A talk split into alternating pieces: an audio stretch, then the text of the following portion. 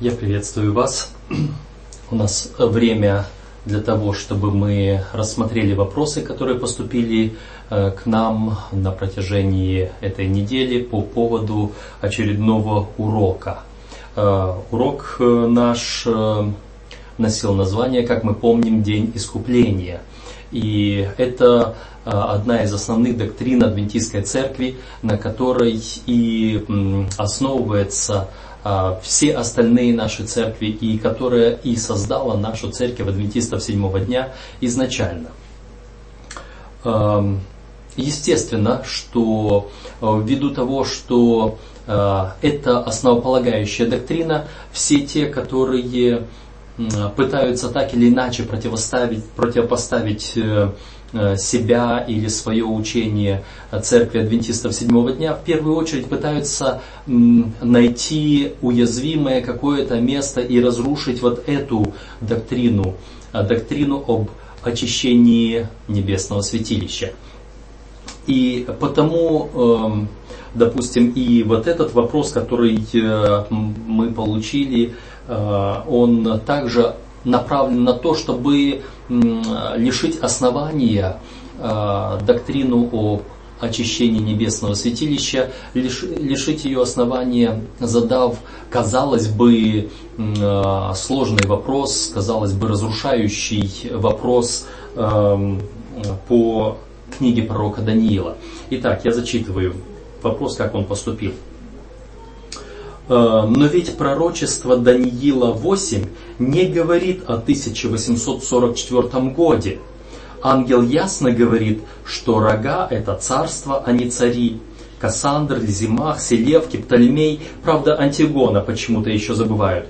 А под конец царства их, по контексту четырех царств, а не двух, явится не царство, а царь. И это говорит ангел не в символической части видения, чтобы можно было придать символическое значение, а в части объяснительной, где все буквально. И 2300 явно относится не ко всему хазон, а только к хазон о ежедневном. Э, вот э, такой аргумент, э, который приводит некто, мы имеем имена, но мы не называем имена здесь, мы просто отвечаем, потому что этот вопрос задается не одним человеком, а поднимается из вопросов множества, которые противопоставляются здесь учению нашей церкви. И это все берет начало даже не за пределами церкви адвентистов седьмого дня. Это берет начало э, внутри у некоторых э, наших богословов, э, кто-то с нами сейчас, кто-то был с нами, кто-то ушел от нас. И в частности мы вспоминали уже Дезмонта Форда, который многие из этих вопросов поднимал. Я хочу обратить внимание на следующее. Как мы и говорили раньше, в самом начале, в самом первом э, нашем комментарии о том, э, что э, Дезмонд Форд допустил огромнейшую ошибку в том, что он, смотря на мелкие моменты, упустил из виду крупные. То есть я приводил э, российскую поговорку, русскую поговорку, за деревьями лесу не видно. То есть он настолько стал рассматривать вот это вот маленькое дерево, что не увидел, что оно является частью одного большого леса. И он не увидел, за, э, пытаясь увидеть значение этого дерева, не увидел, что оно является неотъемлемой частью леса, которое нужно сначала понять, для чего оно там.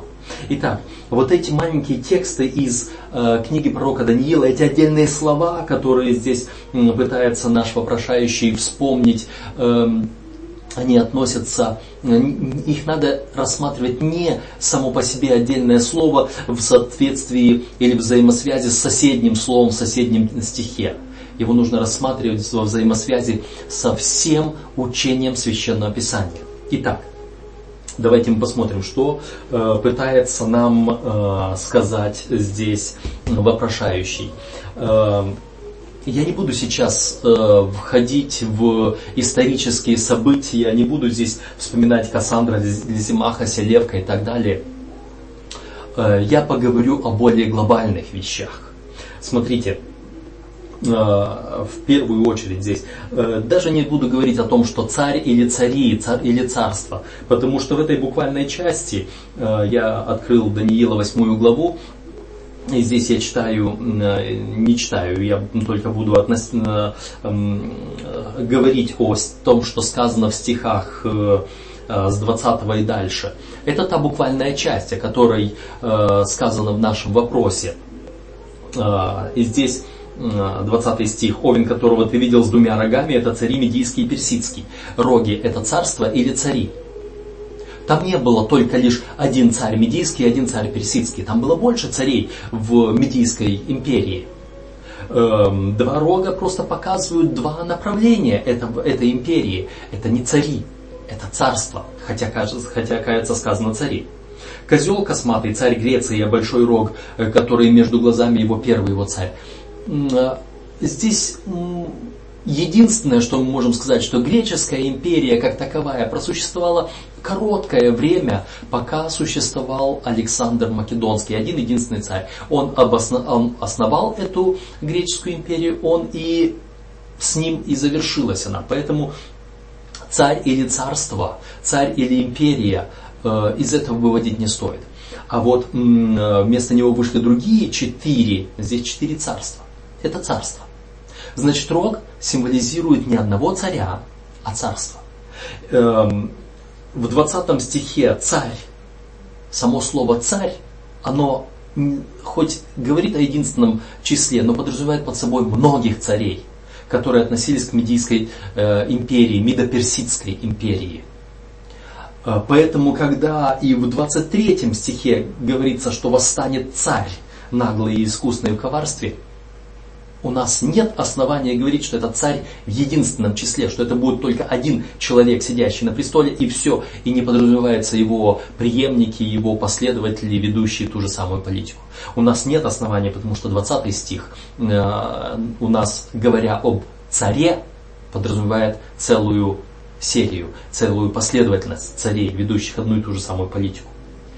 Поэтому я снимаю вопрос о царе и царствах здесь они. И царь подразумевает собой, под собой э, продолжение э, царствования многих царей на этом одном престоле, который помянут. Но это еще не самый главный аргумент. Самый главный аргумент в следующем. Глава 8, хотя она содержит в себе отдельное видение, которое э, Даниил получил спустя годы после введения седьмой главы Даниила. Но если мы посмотрим на параллельные места, э, которые на параллельные моменты из восьмой главы и сравним с седьмой главой, э, мы увидим, что восьмая глава это как бы э, выхваченный период из седьмой главы и увеличен, более детально представлен но он говорит о том же самом периоде, о том же самом событии, но начинает уже не с Вавилона, потому что седьмая глава была дана в, во время Вавилонской империи, сказано в первый год Валтасара, царя Вавилонского.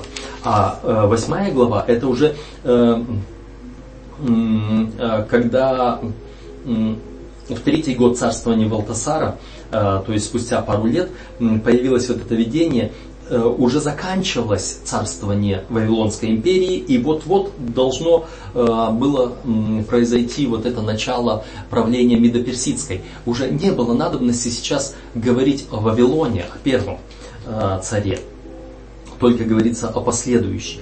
И мы смотрим в седьмой главе, какая последовательность идет. Медоперсия, Греция, и затем вот этот э, зверь э, страшный и ужасный, отличный от всех остальных.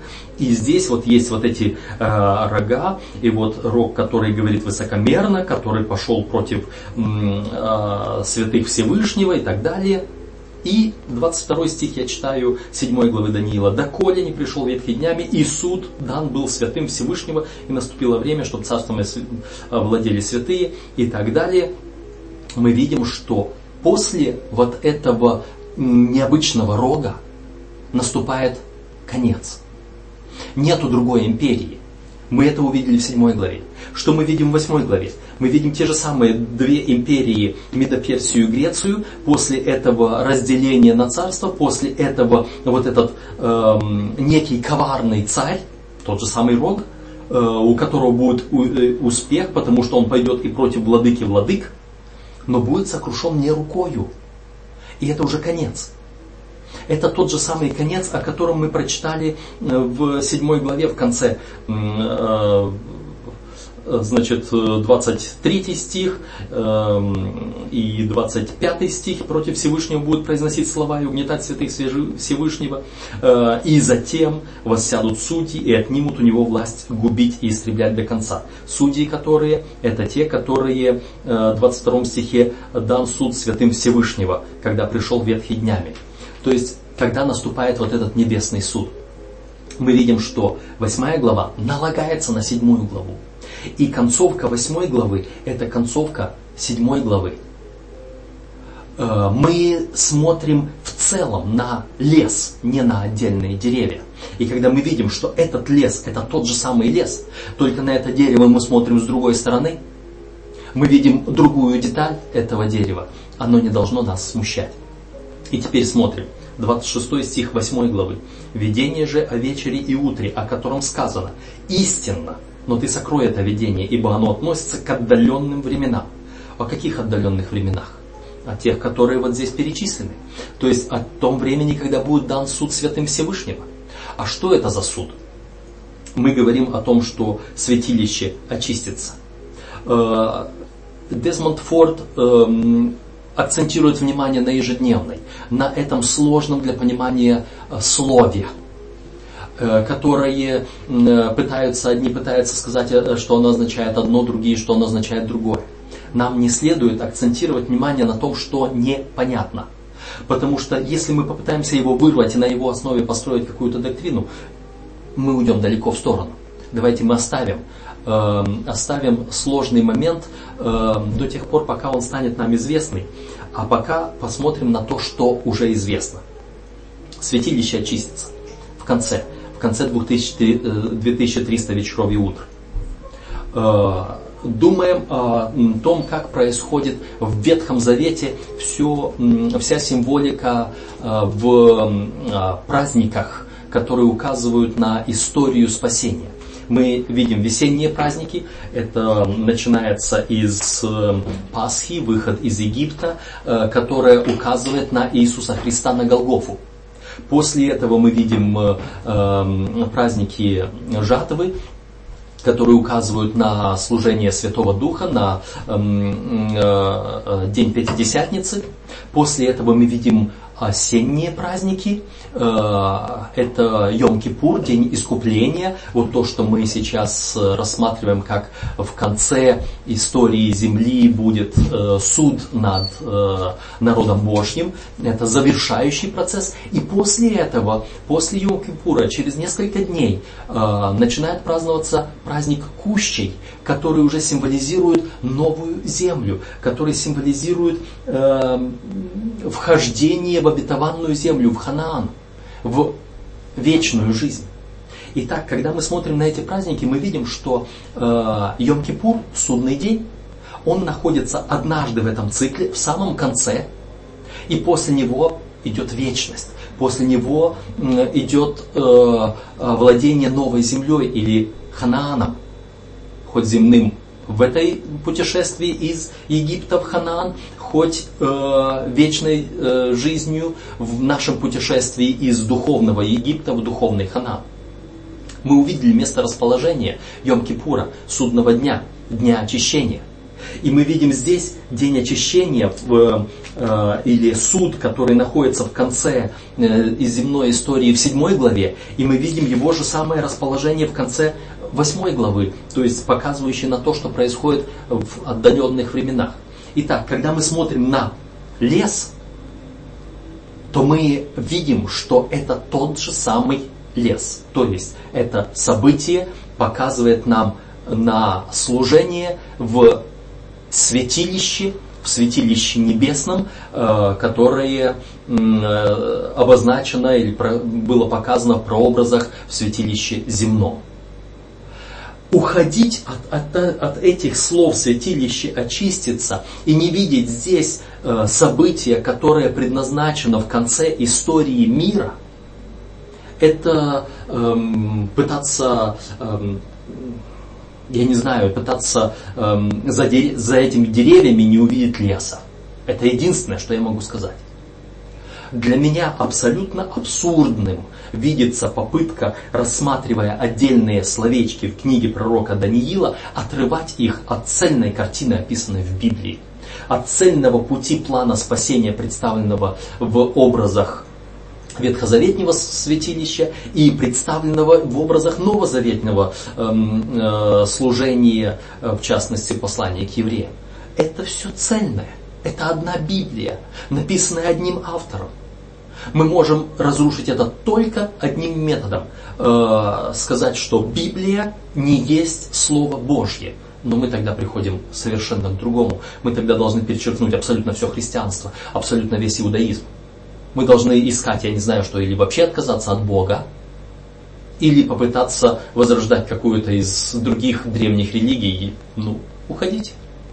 Если вам это не нравится, оставаться с Библией, но перечеркивать 2300 вечеров и утро, как относящиеся к эм, концу времен, э, как отсчитанные от э, времени разрушения Иерусалима, вернее восстановления Иерусалима, как э, сказано в пророчестве о, о 70 седьминах в 9 главе это абсурдно. То есть это все одна и та же самая цепочка. Это все одно и то же время. Есть в нем суд, есть в нем святилище, есть в нем Христос распятый, есть в нем все то, что должно быть. Э, я думаю, что здесь мы, посмотрев на все Писание в целом, посмотрев на все служение в земном святилище, посмотрев на прообразы земного святилища к небесному, как представлено послание к евреям, мы видим, что это одна цельная картина. И если какое-то одно словечко оказалось Дезмонду Форду и тем, которые мыслят как он, показалось непонятным, то это не означает, что сейчас нужно разрушить полностью всю, все учение Библии о спасении. Думаю, что этот вопрос у нас Э, разрешен, если необходимо разрешать, если необходимо отвечать на какие-то более конкретные детали, говоря об истории, говоря о последовательности событий, говоря о времени исчисления. Мы можем это сделать дополнительно, если понадобится. Итак, переходим к следующим вопросам, которые э, нам были заданы. И эм, а, второй вопрос, э, второй вопрос, и я бы его э, соединил и с третьим вопросом. Значит, второй вопрос был задан несколькими э, людьми одновременно, а, и он звучит так. Первосвященник входил во святое святых один раз, тогда кровь тельца за свой грех и кровь козла для Господа он носил вместе – а, вот, э, вот этот вот вопрос в отношении того, когда вносилось одно и другое, сколько раз входил первосвященник во святое святых, интересный вопрос. А, и э, дальше э, следующий вопрос, с которым я хотел бы тоже вместе как бы объединить, здесь он задан таким образом. Действие первосвященника в Левит 16 главы с 12 по 19 стихи, то есть это как раз судный день, где находимся мы во времени. Там описаны четыре действия, то есть вопрошающий заметил четыре действия здесь. Э, первое. Вносятся горящие уголья с жертвенника курения за завесу. Второе. Семь раз кропит э, Арон на крышку ковчега и перед крышкой кровью тельца. Третье. Заколет козла в жертву за грех за народы, внесет кровь его за завесу и тоже покропит ее на крышку перед крышкой. Четвертый э, будет э, четвертое действие, это в стихах 18-19, очистит жертвенник курения кровью тельца и козла и осветит его, и только потом выйдет из святилища. То есть вот, вот этих четыре действия пере, перечислены, и э, спрашивается, где во времени находимся мы сейчас. Э, итак, давайте мы попытаемся разобраться э, с тем, э, сколько раз входил э, первосвященник во святилище, э, что он делал, к чему относятся его действия, и э, после этого мы уже и завершим э, тем, что увидим, где во времени мы находимся. Э, вопрос важен, э, хотя и я его рассматривал во время нашего урока, но стоит посмотреть на него еще раз э, потому что явно, что что-то осталось упущено и высказано не очень четко и конкретно. Итак, Левит, 16 глава, с 12 стиха. Э, надо начать э, с 11.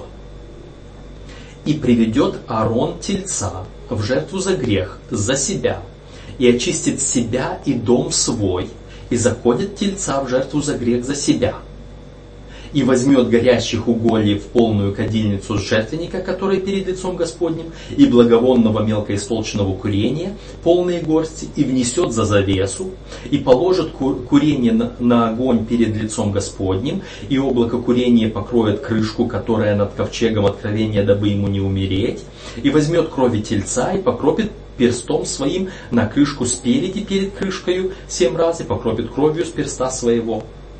И следующий стих говорит, и заколет козла в жертву за грех. Э, во-первых, вначале приведет Арон тельца, а потом, когда говорит и заколет козла, оно происходит прямо, описание прямо после того, как он совершает действие во святом святых. Может ли он, совершая действие во святом святых, заколоть козла? Явно, что нет.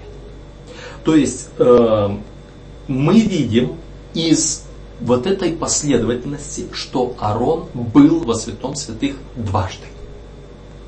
Первый раз он совершал очищение за себя. И вот давайте мы посмотрим на эти действия очищения себя, что они, э, вот что там происходит и что оно обозначает, и мы увидим, какое это может иметь значение для нас сегодня. Итак, он приносит тельца. Почему? Э, когда мы изучали э, жертву, то мы видели, жертва за грех приносилась, когда священник помазанный, он приносит тельца. Когда общество приносит тельца. И вот здесь Аарон, это священник помазанный, он приносит тельца за себя, за свои грехи. Эм, мы говорили о том, что в день очищения уже как бы э, речь не идет о прощении. Э, здесь нет этого слова прощения. Э, здесь речь идет об очищении грехов. Естественно, если бы Арон к этому времени имел какой-то свой грех, то он вообще не мог бы предстать пред Богом. Он вообще не мог бы все это сделать. Он должен был очиститься. Помните, было дано э, с первого дня, седьмого месяца, начинали трубить трубы. И девять дней трубы трубили. Для чего? Чтобы каждый смирился, чтобы каждый очистился. Чтобы... То есть были, было дано время для очищения. Было дано время, чтобы покончить со всеми грехами своими. И вот он наступает, вот этот десятый день седьмого месяца, день очищения, и Арон приходит первосвященник, а в данном случае Арон написан, мы будем называть то первосвященник, то Арон, подразумевает, что это был человек первосвященник. Есть разница между человеком-первосвященником и Богом первосвященником, Иисусом Христом. Итак, человек-первосвященник нуждался в том, чтобы очистить себя. Бог первосвященник, как мы читали из послания к евреям, он не имел нужды приносить жертву за себя потому что Он святой. Мы говорили о том, что вот ко Христу приходят с двух сторон. С одной стороны непорочный Христос, а с другой стороны грешный человек. Происходил обмен. После этого Христос становил, становился грешником, грехом, когда взял на себя мой грех. Но сам Он не согрешил. э, вот здесь Арон, подходящий к, к, сейчас к служению, а он грешник, а он грешил, он совершал грехи, и поэтому он нуждается в том, что он уже принес все свои э, жертвы за свои грехи раньше.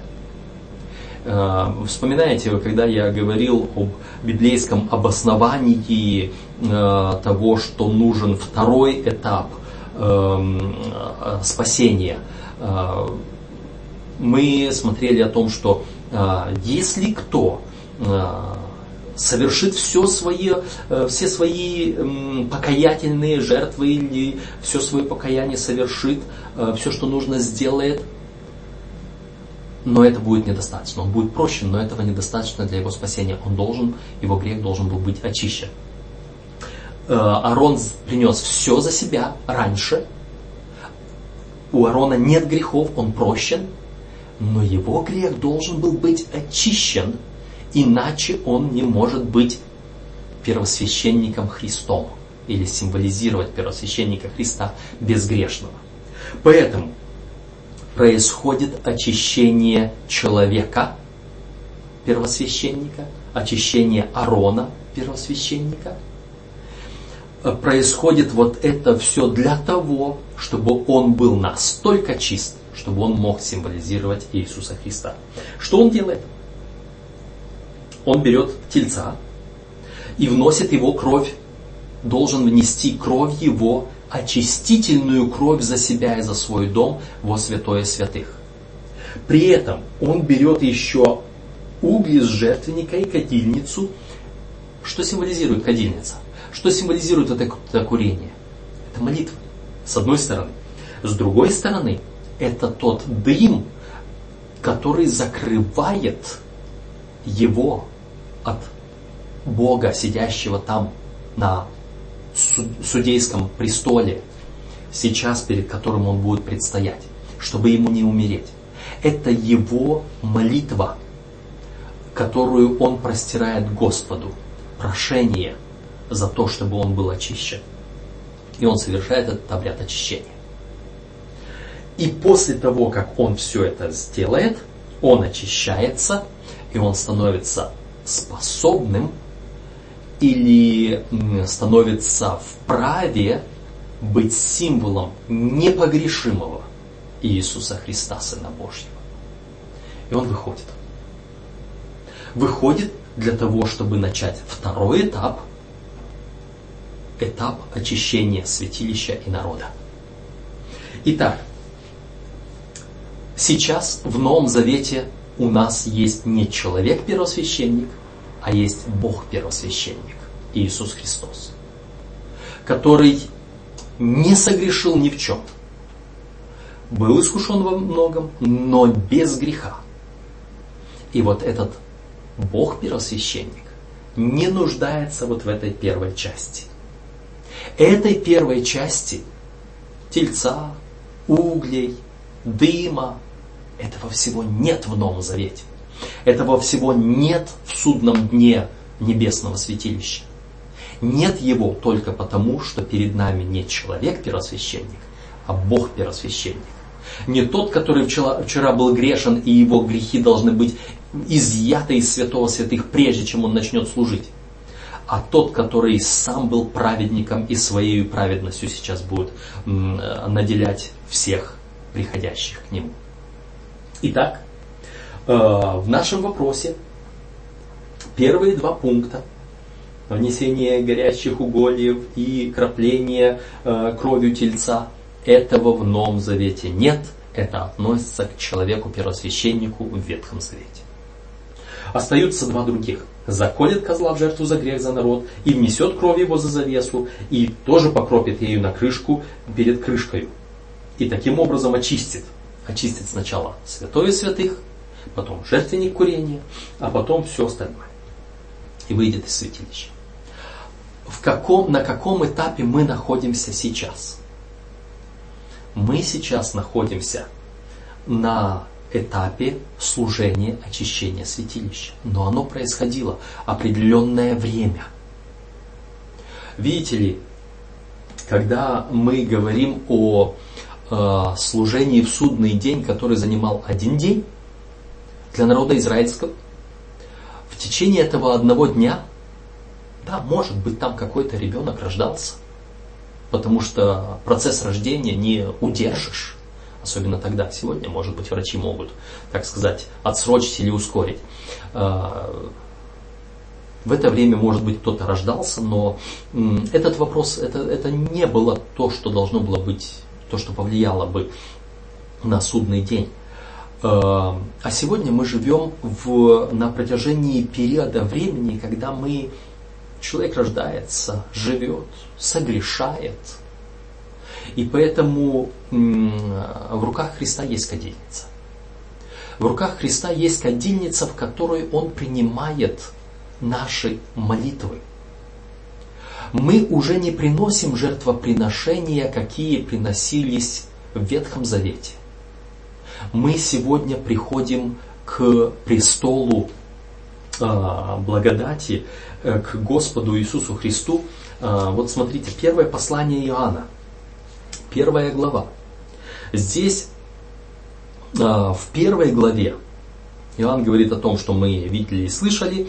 А, вот э, он говорит в седьмом стихе, если ходим во свете, подобно как он во свете, то имеем общение друг с другом, и кровь Иисуса Христа, Сына Его, очищает нас от всякого греха.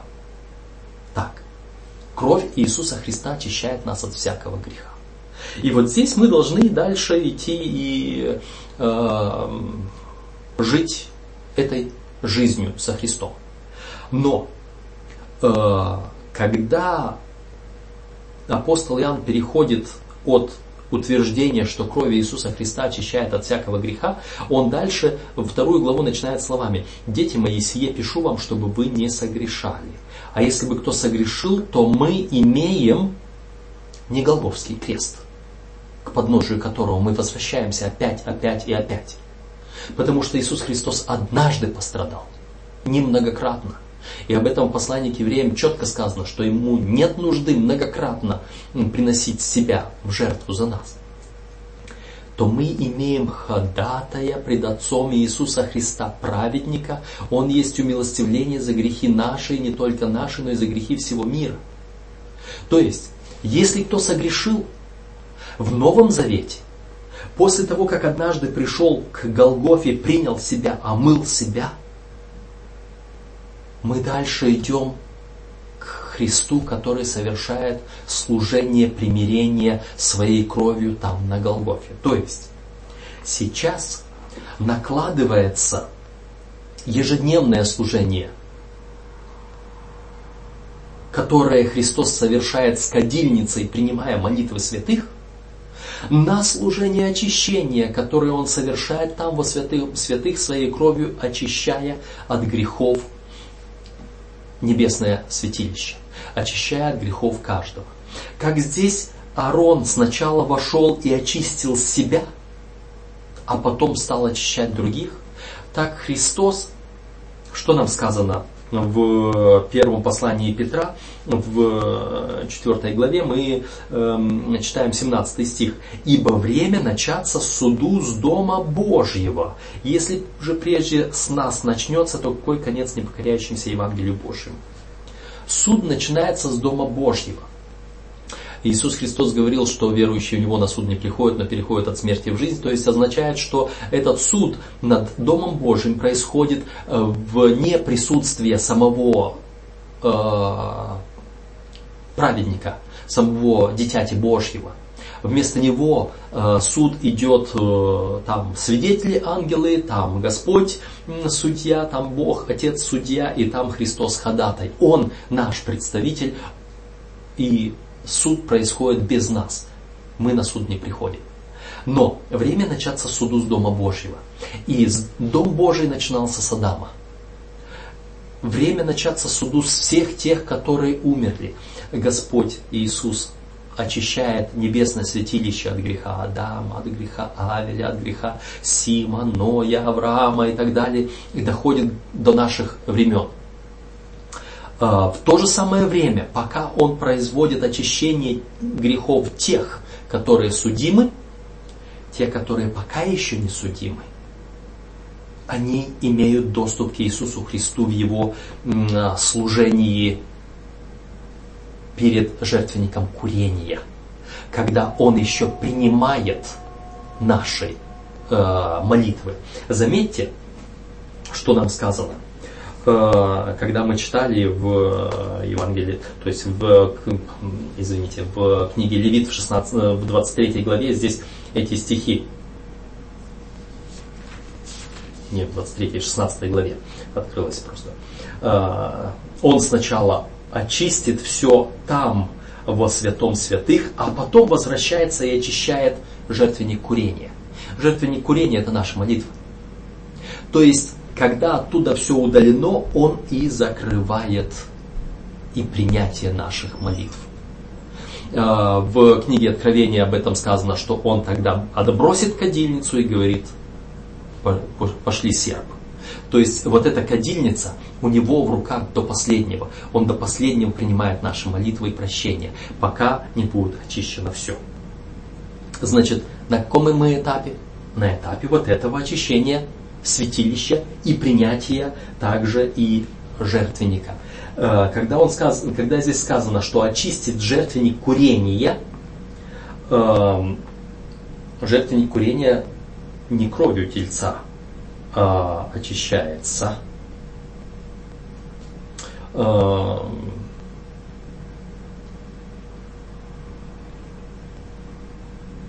когда он э, кропит э, кровью тельца, то, то есть кровью козла, он кропит на жертвенник курение, его очищает. Э, то есть, когда произойдет очищение жертвенника курения, золотого жертвенника, это тот момент, когда прекращается приниматься ходатайственные молитвы. Когда в Откровении сказано, что он отбросит кадильницу. Мы до этого момента еще не дошли, я надеюсь, потому что это закрытие благодати. Вот до этого момента мы еще не дошли, пока еще есть возможность спасения. Потому что когда жертвенник курения будет очищен, тогда закрывается благодать, тогда отбрасывается кадильница, тогда не принимаются более покаянные молитвы. Значит, мы находимся сейчас на том этапе, когда первосвященник Христос а, сейчас находится во святом святых и кропит своей кровью на, со всех сторон на крышку ковчега или на престол благодати. То есть он пока еще продолжает ходатайствовать, свидетельствовать, а, представлять свою праведность за нас, грешников. Вот то время, которое мы, в котором мы находимся. Когда он выйдет из святилища, это конец. Это он уже возвратился. Он выходит из святилища во двор для того, чтобы очистить дальше уже и жертвенник, и двор. Это будет уже очищение земли, когда он возвратится для того, чтобы э, уже очистить землю. Э, вот, вот такой порядок, который мы видим здесь. Надеюсь, что я его э, изложил достаточно понятно, достаточно ясно, потому что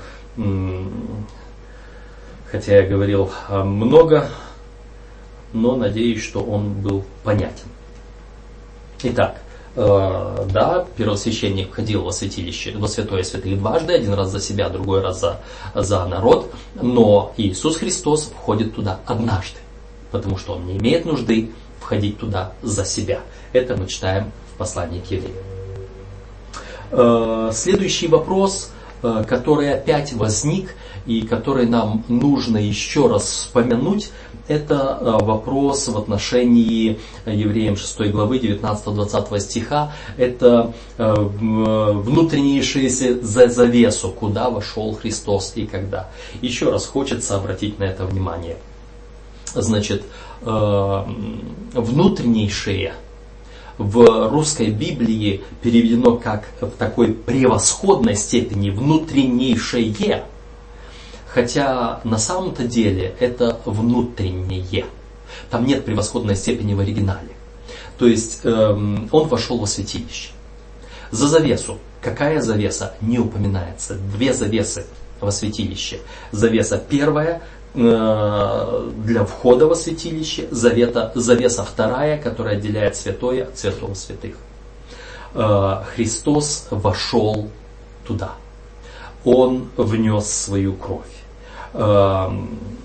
Говорить о том, что Христос сразу же вошел во святое святых, у нас нет основания по двум причинам. Эм, мы уже говорили, что престол Божий находился вне святого святых. Судьи сели э, то есть, когда э, сказано, что в книге пророка Даниила я видел, что были поставлены престолы, то есть это было подготовлено судное место, место, зал суда, зал суда и зал э, правления, тронный зал и зал суда, это разные залы, по крайней мере, разные обычно для начала суда ставится новое место, даже если это в том же самом, накрывается по-другому. Мы говорили, что э, небесное святилище мы не можем с точностью сказать, что это разные места, что там действительно есть четкая завеса, что они э, перемещаются по месту. Мы говорим о с, э, периодах служения – Э, в любом случае э, кончается обычный э, царственный престол и начинается судейский престол. Кончается служение в первом отделении, начинается служение во втором отделении. Есть ли там два отдельных помещения в небе или это одно помещение, нам это не важно, потому что это символика, мы об этом говорили раньше. Э, мы только говорим о том, что эм, Христос вошел в небесное святилище.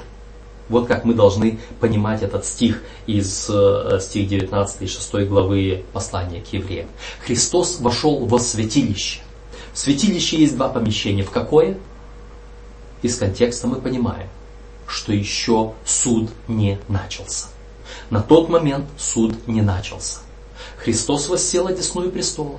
Он ходатайствует за нас. Ходатайство за нас – это пока служение первого отделения святилища.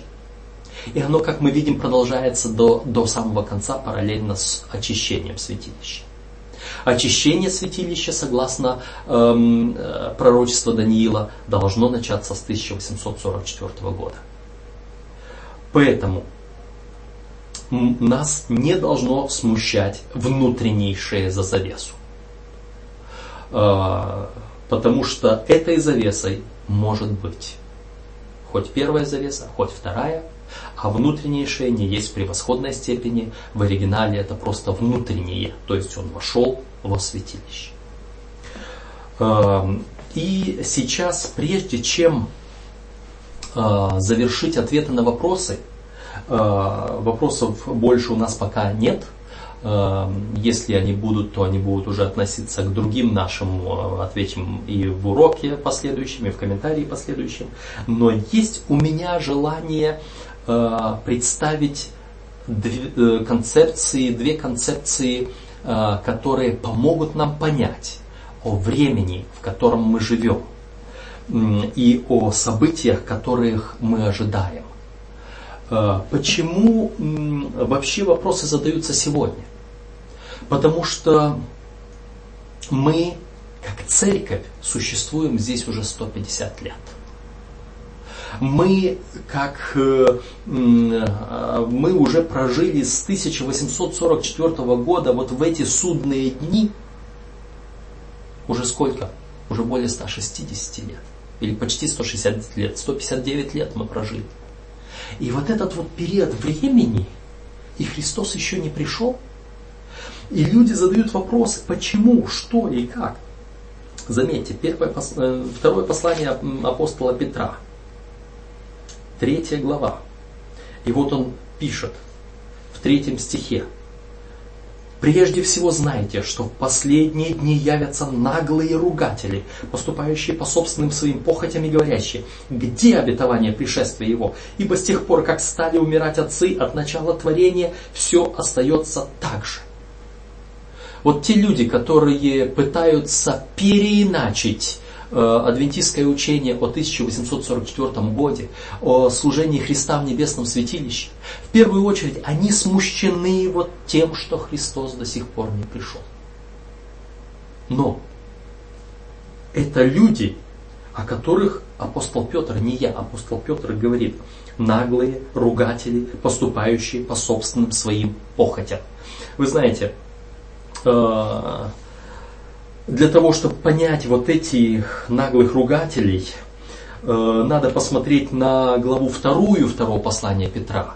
И надо посмотреть на послание Иуды, э, которые мы имеем дальше, потому что послание Иуды и второе, вторая глава второго послания Петра это параллельные тексты, говорящие об одном и том же и говорящие об этих наглых ругателях.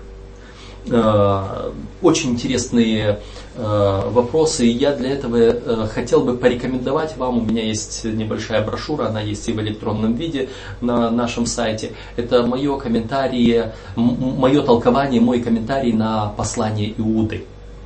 Это, так, не сочтите это за рекламу, за продвижение своего товара, но стоит стоит посмотреть на эту работу, на толкование э, послания Иуды, и оно позволит нам понять, почему апостол Петр здесь называет этих людей наглыми ругателями, поступающими по собственным своим похотям. Это касается нас, нашего времени, нашей церкви. А, почему я говорю о толковании на комментарии на послание Иуды, а говорю о Петре? Потому что, как я сказал, вторая глава второго послания Петра, то есть непосредственно перед этой третьей главой, она дублирует послание Иуды.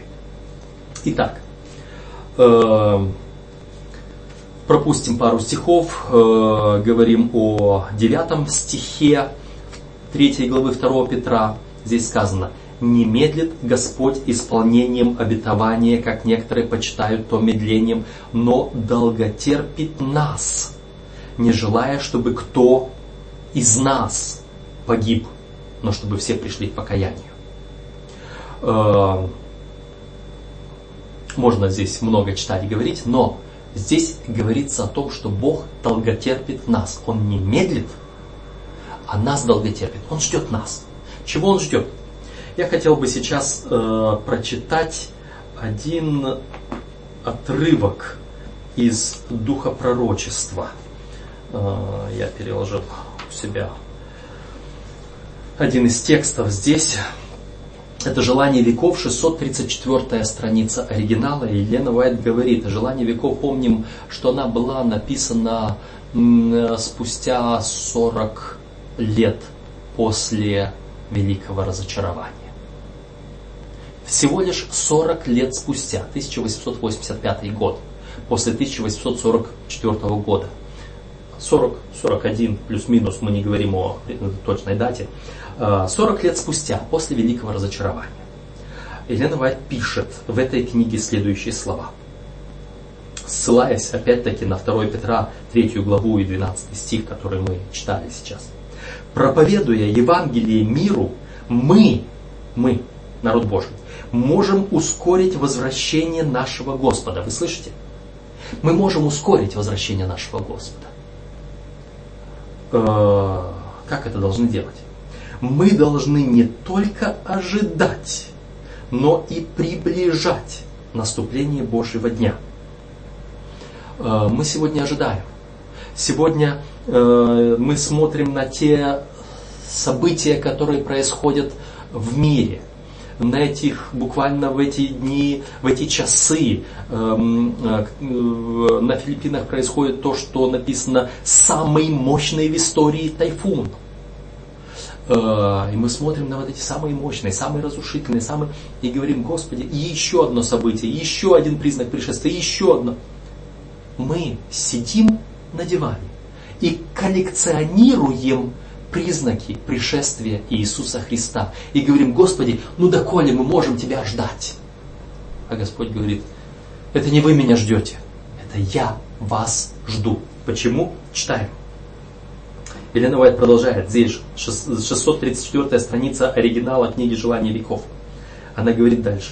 Если бы Церковь Христова выполнила то, что ей поручено Богом, то весь мир был бы предупрежден и Господь Иисус пришел бы на нашу землю в силе и славе великой. Заметьте, весь мир был бы предупрежден уже 40 лет спустя после э, великого разочарования. Только за 40 лет, мы сейчас говорим о 160, о 4 раз больше. Э, спустя 40 лет Христос уже давно пришел бы, мы могли бы выполнить свое предназначение в течение 40 лет.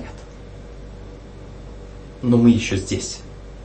Не мы Господа ждем. Господь нас ждет. Нам иногда кажется, ну сколько нужно Христу там э, во святом святых судить, очищать. Э, он мог бы это сделать очень быстро. Мы почему-то не готовы. Э, когда э, Христос сказал в 14 главе Евангелия от Иоанна, что в доме Отца моего обителей много, а если бы не так, то я сказал бы вам, эти обители были готовы. Но не, не Господь медлит и не может, не успевает их приготовить. Мы не можем сделать то, что должны. Что же от нас ожидается? Ответом на этот вопрос является 14 глава Евангелия от Луки. Здесь э, притча Иисуса Христа о Царстве Небесном. И в этой притче э, царь устроил пир, в этой притче э, царь э, посылает своих вестников пригласить званных. Кто-то там отказывается по различным светским причинам. Они пожинают свое. Э, дальше э, господин говорит своим рабам, пойдите по дорогам, изгородям, соберите всех хромых, нищих. И вот мы читаем 22 стих 14 главы Евангелия от Луки. И сказал раб, господин, исполнено, как приказал ты. И еще есть место. Так исполнено или еще есть место? Господин сказал рабу, 23 стих, пойди по дорогам и изгородям, убеди прийти, чтобы наполнился дом мой. Вот этот вот момент – пойди и убеди прийти, чтобы наполнился дом мой. Ты считаешь, что ты уже исполнил и только ожидаешь, Господи, давай приходи? Но ты же сам видишь, еще есть место. Место где есть? В доме Отца моего обителей много.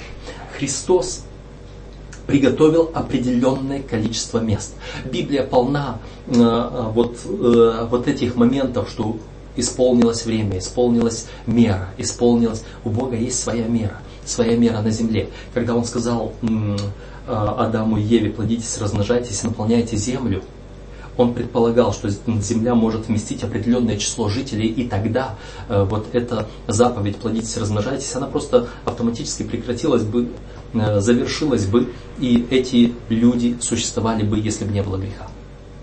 Сейчас смерть, войны и все прочее как бы не дают увидеть нам вот это наполнение – но Господь имеет меру. Меру, сколько может жить людей на новой земле. И у него есть это место.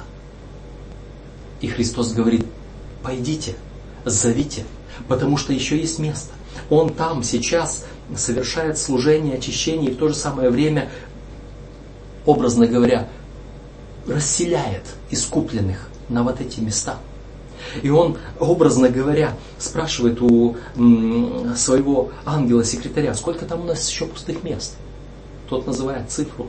И он смотрит на нас и говорит, а чем же занимаются там мои дети на земле? Чего они сидят? Почему они не, не убеждают прийти, чтобы наполнилось место? И вот когда придет тот последний, которого мы с вами пригласим, и если он заполнит последнее место, Христос скажет, совершилось. И он отбросит кадильницу, потому что место будет заполнено. Он не придет раньше. Я не могу представить себе, чтобы какое-то место, приготовленное им, пустовало всю вечность. Потому что, по словам Христа, в Царстве Небесном не будет размножения. Не может пустовать всю вечность одно место, потому что это означало бы, что жертва Христа была бы напрасна Потому что тот один, за которого Христос пришел умереть, он не спасет. Он провалил свою миссию. Не может того быть. Он будет ждать, пока мы не начнем трудиться. И еще один момент здесь я хочу отметить. Э, в прошлом квартале мы говорили о возрождении. И люди задавали вопрос. Был у нас урок, посвященный излитию позднего дождя. Многие сидят и спрашивают, когда же этот поздний дождь изольется. Тот же самый вопрос. Тот же самый вопрос, тот же самый ответ. Как мы и говорим с вторым пришествием Христа, что не мы ждем Господа, а Господь ждет нас. Не мы ждем излития позднего дождя, а поздний дождь ждет нас, чтобы излиться. Почему? В духе пророчества есть, по крайней мере, два высказывания. Одно высказывание, которое говорит, что поздний дождь не изольется, пока большая часть членов церкви не будет готова. И я всегда думал, почему большая часть? Почему не может излиться на одного человека, скажем, который пойдет и будет благовествовать? А именно надо, чтобы большая часть церкви, а может быть третья часть церкви будет достаточно. Нет. И с другой стороны, Елена Уайт говорит, что по той причине, что мы не готовы принять людей в нашу церковь, Господь удерживает очень многие искренние души в других церквах. То есть, Дух Святой удерживает людей от того, чтобы мы могли их убедить. В чем причина? Мы не готовы их принять. И я отвечу на это очень просто. Если этот человек придет, вот мы как Христос говорил тем фарисеям, вы обходите сушу и море, чтобы привести одного, и делаете его худшим сыном погибели, чем сами. Мы приводим этого человека в церковь, а церковь холодная, нелюбящая, невозрожденная, и этот человек не может найти здесь себе друзей, которые поддержали бы его, и он уходит. В чем проблема? Проблема в нас, в нашей церкви. А вот когда церковь будет, в церкви будет большинство людей, горящих, имеющих характер Божий, помните, мы говорили о характере Божьем, который мы должны проявить, обменявшись с Иисусом Христом у Голговского креста. Вот когда мы этот характер Божий в себе проявим, когда мы будем готовы, тогда Господь откроет э, окна небесные и изольется этот дождь на нас. И мы сможем э, трудиться, мы сможем э, приводить этих людей, сможем убеждать, и мы закончим э, дело Божие, Христос придет. Господь ждет нас, не мы ждем Господа. И вот э, это то, с чем я хотел бы оставить сегодня каждого из вас и меня также. Не думайте, что вы ждете Господа. Он совершает свое дело. Он давно совершил бы мы сейчас находимся в том самом моменте, был вопрос, где мы находимся? В том самом моменте, когда он готов уже выйти из святого святых и прийти и очищать жертвенник курения. Когда он готов прекратить принимать покаянные молитвы. Но мы с вами не готовы. Он ждет, не желая, чтобы кто из нас погиб, сказал апостол Петр. Что будет, если мы не будем э, благовествовать. Что будет, если мы не будем готовиться? Пророку Иезекиилю было сказано, Сын человеческий, я поставил тебя, стражем над домом Израилем. Если ты не будешь говорить, они погибнут, но кровь их взыщу от руки твоей. И это значит, что ты спасен не будешь. Это относится и ко мне, и к тебе. Задумаемся об этом и будем совершать то, для чего мы здесь. Да благословит вас Господь.